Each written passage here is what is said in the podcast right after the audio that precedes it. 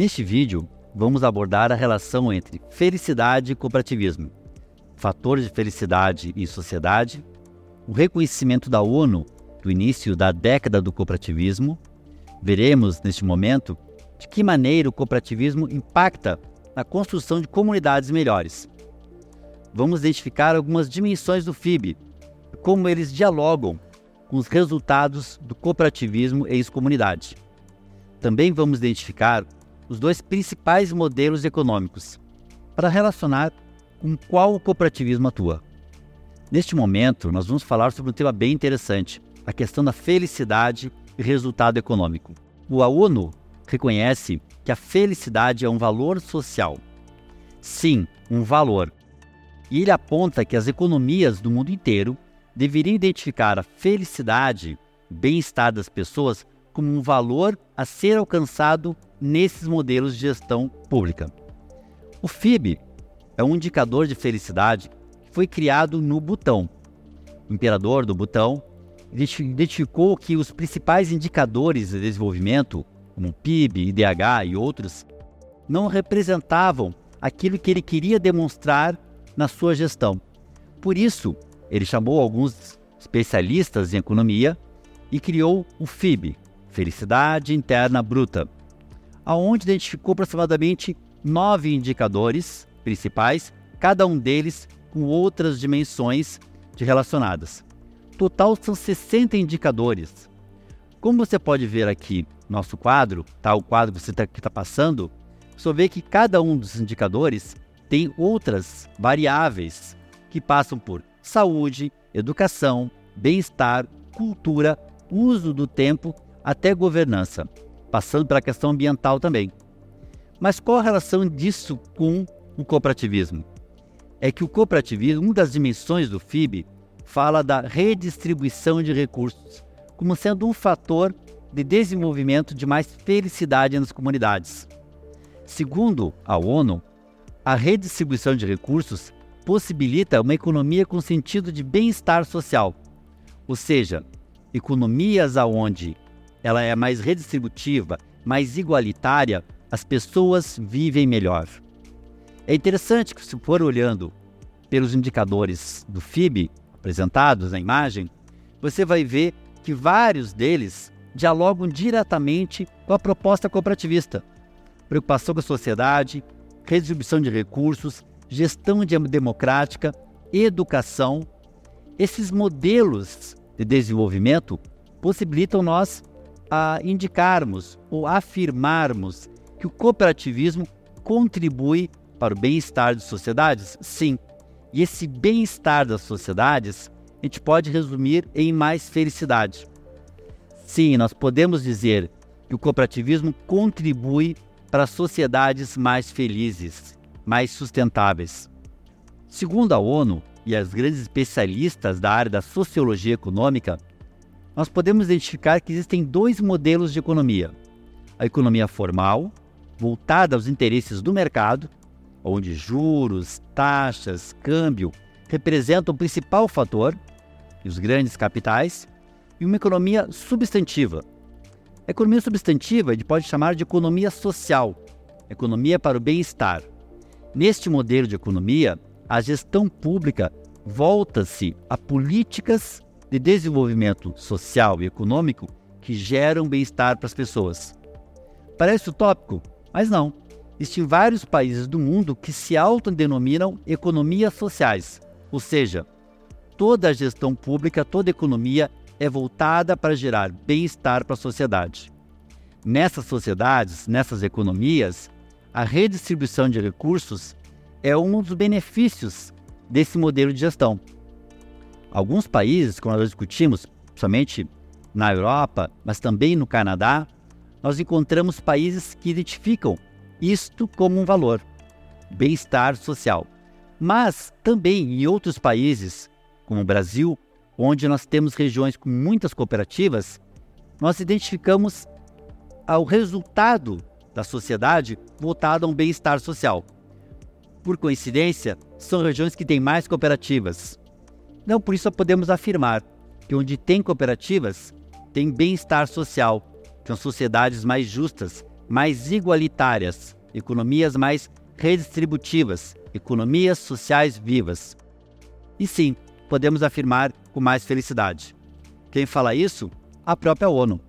A ONU reconhece que o cooperativismo potencializa esse bem-estar para a sociedade e é um modelo de organização que potencializa mais felicidade, onde as pessoas se percebem melhor nesses ambientes.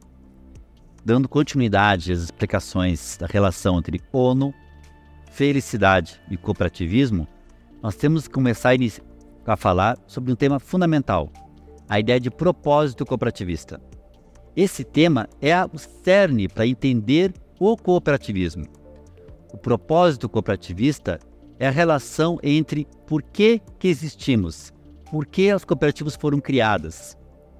As cooperativas elas têm como única e exclusiva objetivo fim o bem-estar das comunidades. Por isso, o valor revolta para as comunidades, ela é redistributiva, nós conversamos anteriormente. O propósito cooperativista representa o impacto, a forma como o capital é gerido nessas organizações. Pense o seguinte: numa empresa privada, o objetivo meio é o bem-estar das pessoas, a questão ambiental, marketing ambiental, marketing social, as pessoas, capital humano, até o próprio capital intelectual. O objetivo fim é o lucro da organização. O resultado final, bem, conhecemos, concentração de renda. No contexto das cooperativas, economia social, o objetivo meio é eficiência e eficácia financeira e econômica. Sim, tem que gerar bons resultados. Mas qual o objetivo fim? O bem-estar das pessoas. Qual o resultado na comunidade? Comunidades mais redistributivas, mais felizes. E foi com base nessa perspectiva do propósito cooperativista que a ONU reconheceu em 2012, como você está vendo na imagem, o ano do cooperativismo. Como chegar a essa conclusão? A ONU a partir de 2000, começou a pesquisar em que lugares do mundo a economia funcionava. Apesar das grandes crises cíclicas normais do capitalismo e do sistema econômico, quais regiões a economia funcionava de forma mais fluida. Começou em 2000, foi até 2010 essa pesquisa, vários pesquisadores, sociólogos, economistas, gestores. O resultado final foi que, independentemente do país, Independentemente do continente, as regiões onde tinham mais cooperativas, as economias eram mais sustentáveis. Ou seja, apesar dos ciclos de crises econômicas, essas comunidades permaneciam com maior capital social, humano, cultural intacto. Sofriam com as variáveis da economia, mas permaneciam com seus postos de trabalho e emprego. Por quê? Porque a economia é mais redistributiva. Nós temos sociedades mais fortes, mais coesas, que trabalham com forma conjunta para resolver os problemas sociais. Lembra que nós conversamos anteriormente? Várias pessoas trabalhando coletivamente em prol do bem-estar de todos. O resultado disso, a ONU apresenta em 2012 como o ano das cooperativas, o ano do cooperativismo. Como você pode ver na imagem, esses símbolos que aparecem remetem aos princípios do cooperativismo e remetem ao reconhecimento de que as cooperativas geram comunidades melhores. O ano das cooperativas, países membros da ONU se prontificaram, comprometeram a gerar políticas públicas incentivando as organizações cooperativas. Neste ano, em várias partes do mundo, os países membros da ONU desenvolveram políticas públicas incentivando o desenvolvimento das cooperativas. No Brasil não foi diferente. Neste período, do 2012, foi o período onde surgiram várias políticas públicas. A capital nacional do cooperativismo, Nova Petrópolis, foi, foi constituída. Vários símbolos, várias políticas públicas que estimulavam, estimulam o cooperativismo, desde jovens até grandes organizações agro e de crédito, foram organizadas neste período.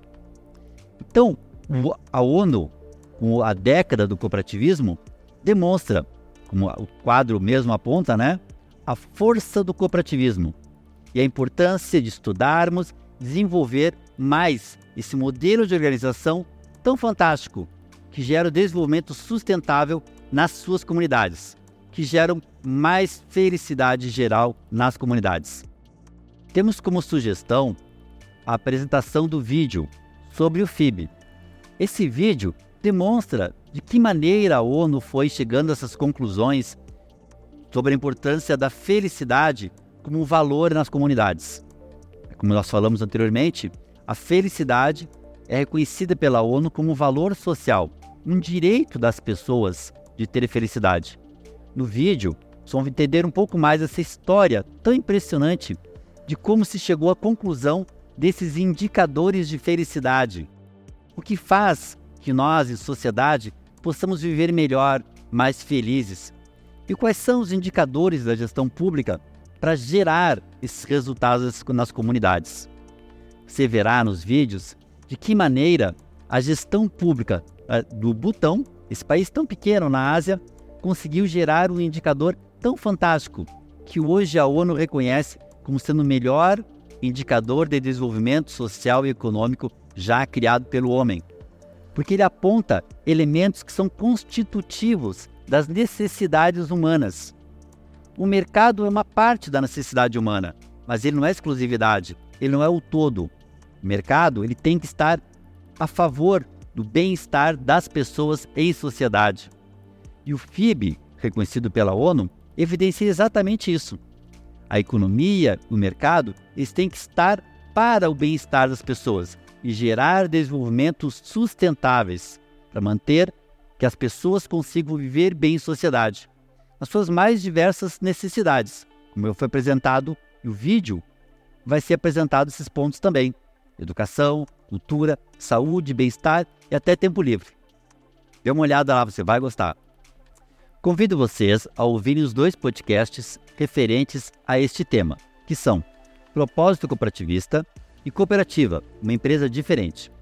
E acessarem o Hub Leitura para aprofundar ainda mais o seu conhecimento. Na próxima videoaula, iremos abordar os dois tipos de economia e os dois resultados diferentes. Vamos conversar sobre as duas formas de economia e a influência delas nos indicadores de felicidade.